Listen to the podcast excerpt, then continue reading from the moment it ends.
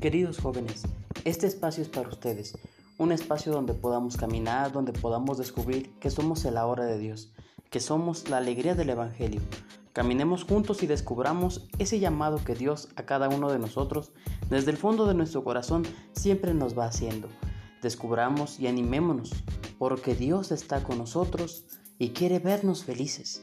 Influyamos en la vida de los demás, haciendo de nuestra vida una muestra del amor de Dios. Ánimo.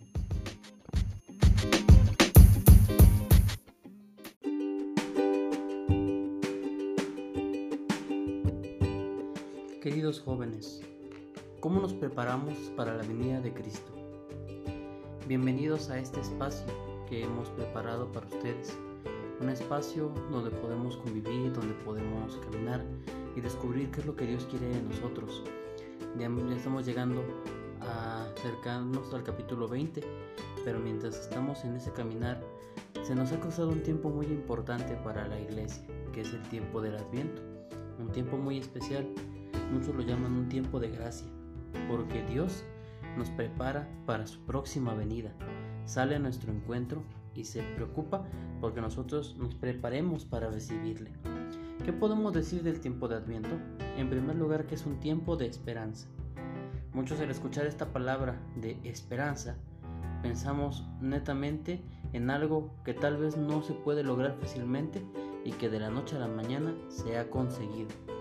Hablar de esperanza desde el ambiente cristiano es hablar de una certeza que tenemos como seres humanos y como cristianos, de que aquello que nosotros anhelamos algún momento volverá, algún momento se acercará.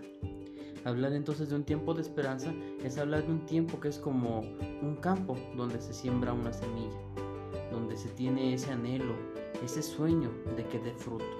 La esperanza es ese anhelo, esa certeza de que aquello que estamos buscando se logrará. Y en el tiempo del adviento, eso es lo que busca la iglesia, que tengamos ese ahínco, esas ganas, diciéndolo llanamente, de que Dios venga a nuestro encuentro y no se apague esa llama, esa llama del fervor, esa llama de la paciencia. Podemos decir que a primera vista podría parecer un tantito complicada esta afirmación, puesto que el tiempo del adviento posee una doble línea o un doble significado. Es el tiempo de preparación para la Navidad, solemnidad que conmemora el primer advenimiento o venida del Hijo de Dios entre los hombres, y es al mismo tiempo aquel que debido a esta misma conmemoración o recuerdo, hace que los espíritus dirijan su atención a esperar la segunda venida de Cristo como un tiempo de expectación piadosa y alegre.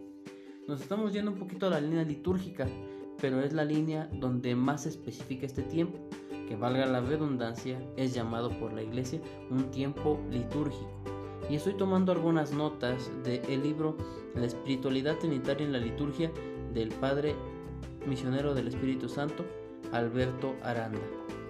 Hablemos un poquito entonces de profundidad que es el Adviento. Imaginemos estar en la orilla de un río, apoyados en los barandales de un puente que lo cruza. Estamos mirando el agua que corre a nuestros pies y pensamos en el origen de esta corriente y también en la desembocadura. Aquí se trata no solo de contemplar esta perspectiva dinámica, sino de mirar que nosotros, como parte de esta corriente, no debemos sentir o nos debemos sentir muy implicados en esta dinámica. Es un tiempo de esperanza y debemos recordar que la virtud de la esperanza es la cereza o una de las importantes de las virtudes teologales, dado que la fe es base de todo y la caridad es la mayor y la que nunca acabará no es junto con sus dos hermanas una realidad totalmente aparte. No se puede vivir fe sin esperanza, y esta nos lleva al amor. No puede haber caridad real sin fe y esperanza. La fe es asentir que algo existe, es asentir que algo es real, que algo tiene una certeza. La esperanza es ese proceso que nos lleva de algo que yo considero que existe a poderlo palpar, que es el aspecto de la caridad. Por eso la esperanza es como un puente, un puente que une al hombre incrédulo con el hombre que tiene certeza porque ha recibido lo que ha venido a buscar. Por lo tanto, al hablar de la esperanza, hablamos de una virtud cardinal inseparable, puesto que en el orden que San Pablo nos las dejó en su carta, es la que se encuentra a la mitad. Tal vez no la más importante, pero sí la que nos lleva. Como Juan Bautista, que no era él el importante, pero sin embargo llevó a la gente que bautizó a la penitencia. Y cuando Cristo se presentó, lo presentó como el Hijo, eh, como el Hijo de Dios, lo presentó como el Cordero de Dios frente a los demás discípulos y por lo tanto fue un precursor, fue un puente entre los que buscaban al Mesías y el Mesías. En tiempo del Adviento es un periodo o un ejercicio eclesial, una escuela de esperanza. Claro que del mismo modo que la vida toda del cristiano es una vida de conversión, pero la cuaresma está toda ella hecha para vivirla especialmente Así la esperanza es virtud cristiana, siempre en vitalidad, pero este tiempo litúrgico es el tiempo especial de la esperanza. Muchos dicen que el tiempo del adviento es un tiempo específico de esperanza, mientras la cuaresma es un tiempo de penitencia. A eso nos lleva. Vamos a hablar de tres figuras importantes. Las figuras importantes en el adviento son tres concretamente. Es María, es Juan el Bautista y es el profeta Isaías.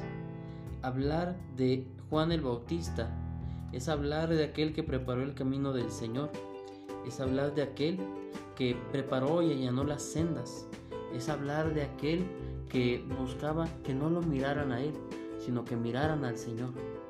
Podemos decir entonces que este tiempo del adviento viene a ser un tiempo en el cual no este, no es este el tiempo más importante, sino es la antesala, el primer paso que nos llevará al encuentro con este Dios que se viene a nuestro encuentro.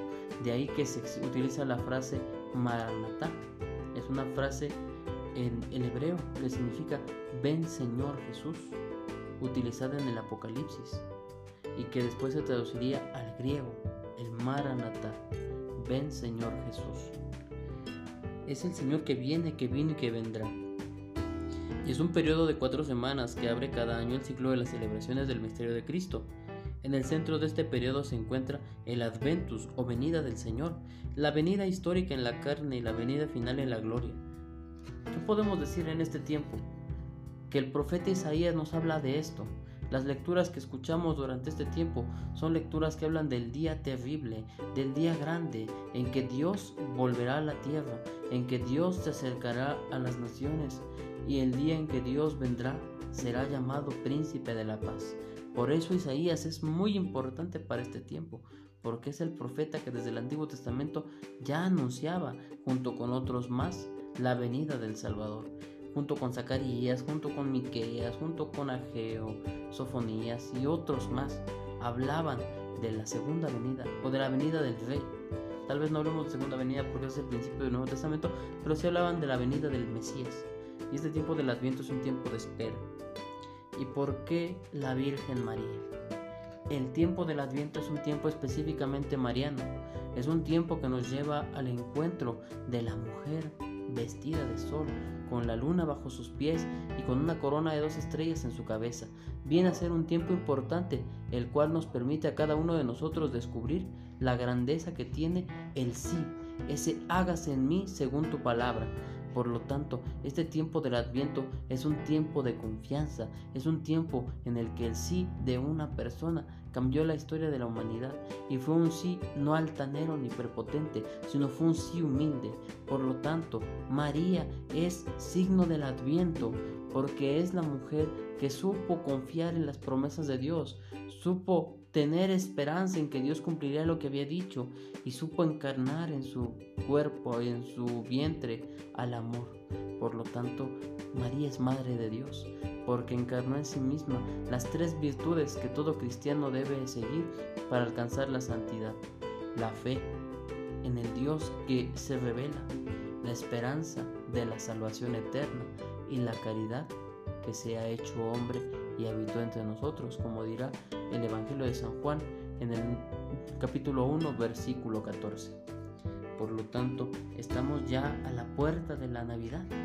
Y la pregunta que yo te hago para rematar esta meditación es, ¿por qué nos tenemos que preparar? ¿Y cómo te estás preparando para el adviento?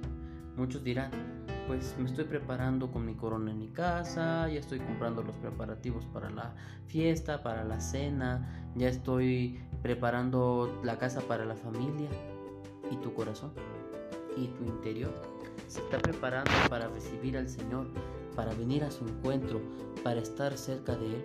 Tu vida es una constante oración que quiere darle gracias a Dios y que quiere hacerlo presente en la vida. Eso es para llevarnos a meditar y para llevarnos a profundizar en nuestro corazón. Queridos jóvenes, ustedes que escuchan este espacio, que cada día se va aumentando el número para gloria de Dios, les invito a eso, a profundizar qué está haciendo nuestro corazón para recibir a Cristo y cómo nos estamos preparando para esa gloriosa y grandísima venida. Que el Señor nos acompañe siempre. Gracias por seguir este espacio. Gracias por seguirnos desde algunos países. Gracias a los que nos escuchan desde España, desde Singapur, a los que siguen desde Rusia, a los que siguen desde Argentina, desde Colombia, a los que nos siguen de Estados Unidos, de Irlanda, de aquí de nuestra nación México. Gracias por su preferencia a este podcast que lo único que busca es dedicarle a los jóvenes un espacio para escuchar a Dios y hacer su voluntad. Dios les bendiga, me encomiendo sus oraciones y hagamos todo para mayor Dios salvación de las almas y echémosle ganas porque somos jóvenes y tenemos la oportunidad de cambiar las circunstancias para alcanzar la santidad y descubrir que como decía don Bosco, la santidad consiste en estar siempre alegres. Sonrían, sean felices y que Dios les acompañe. Bendiciones.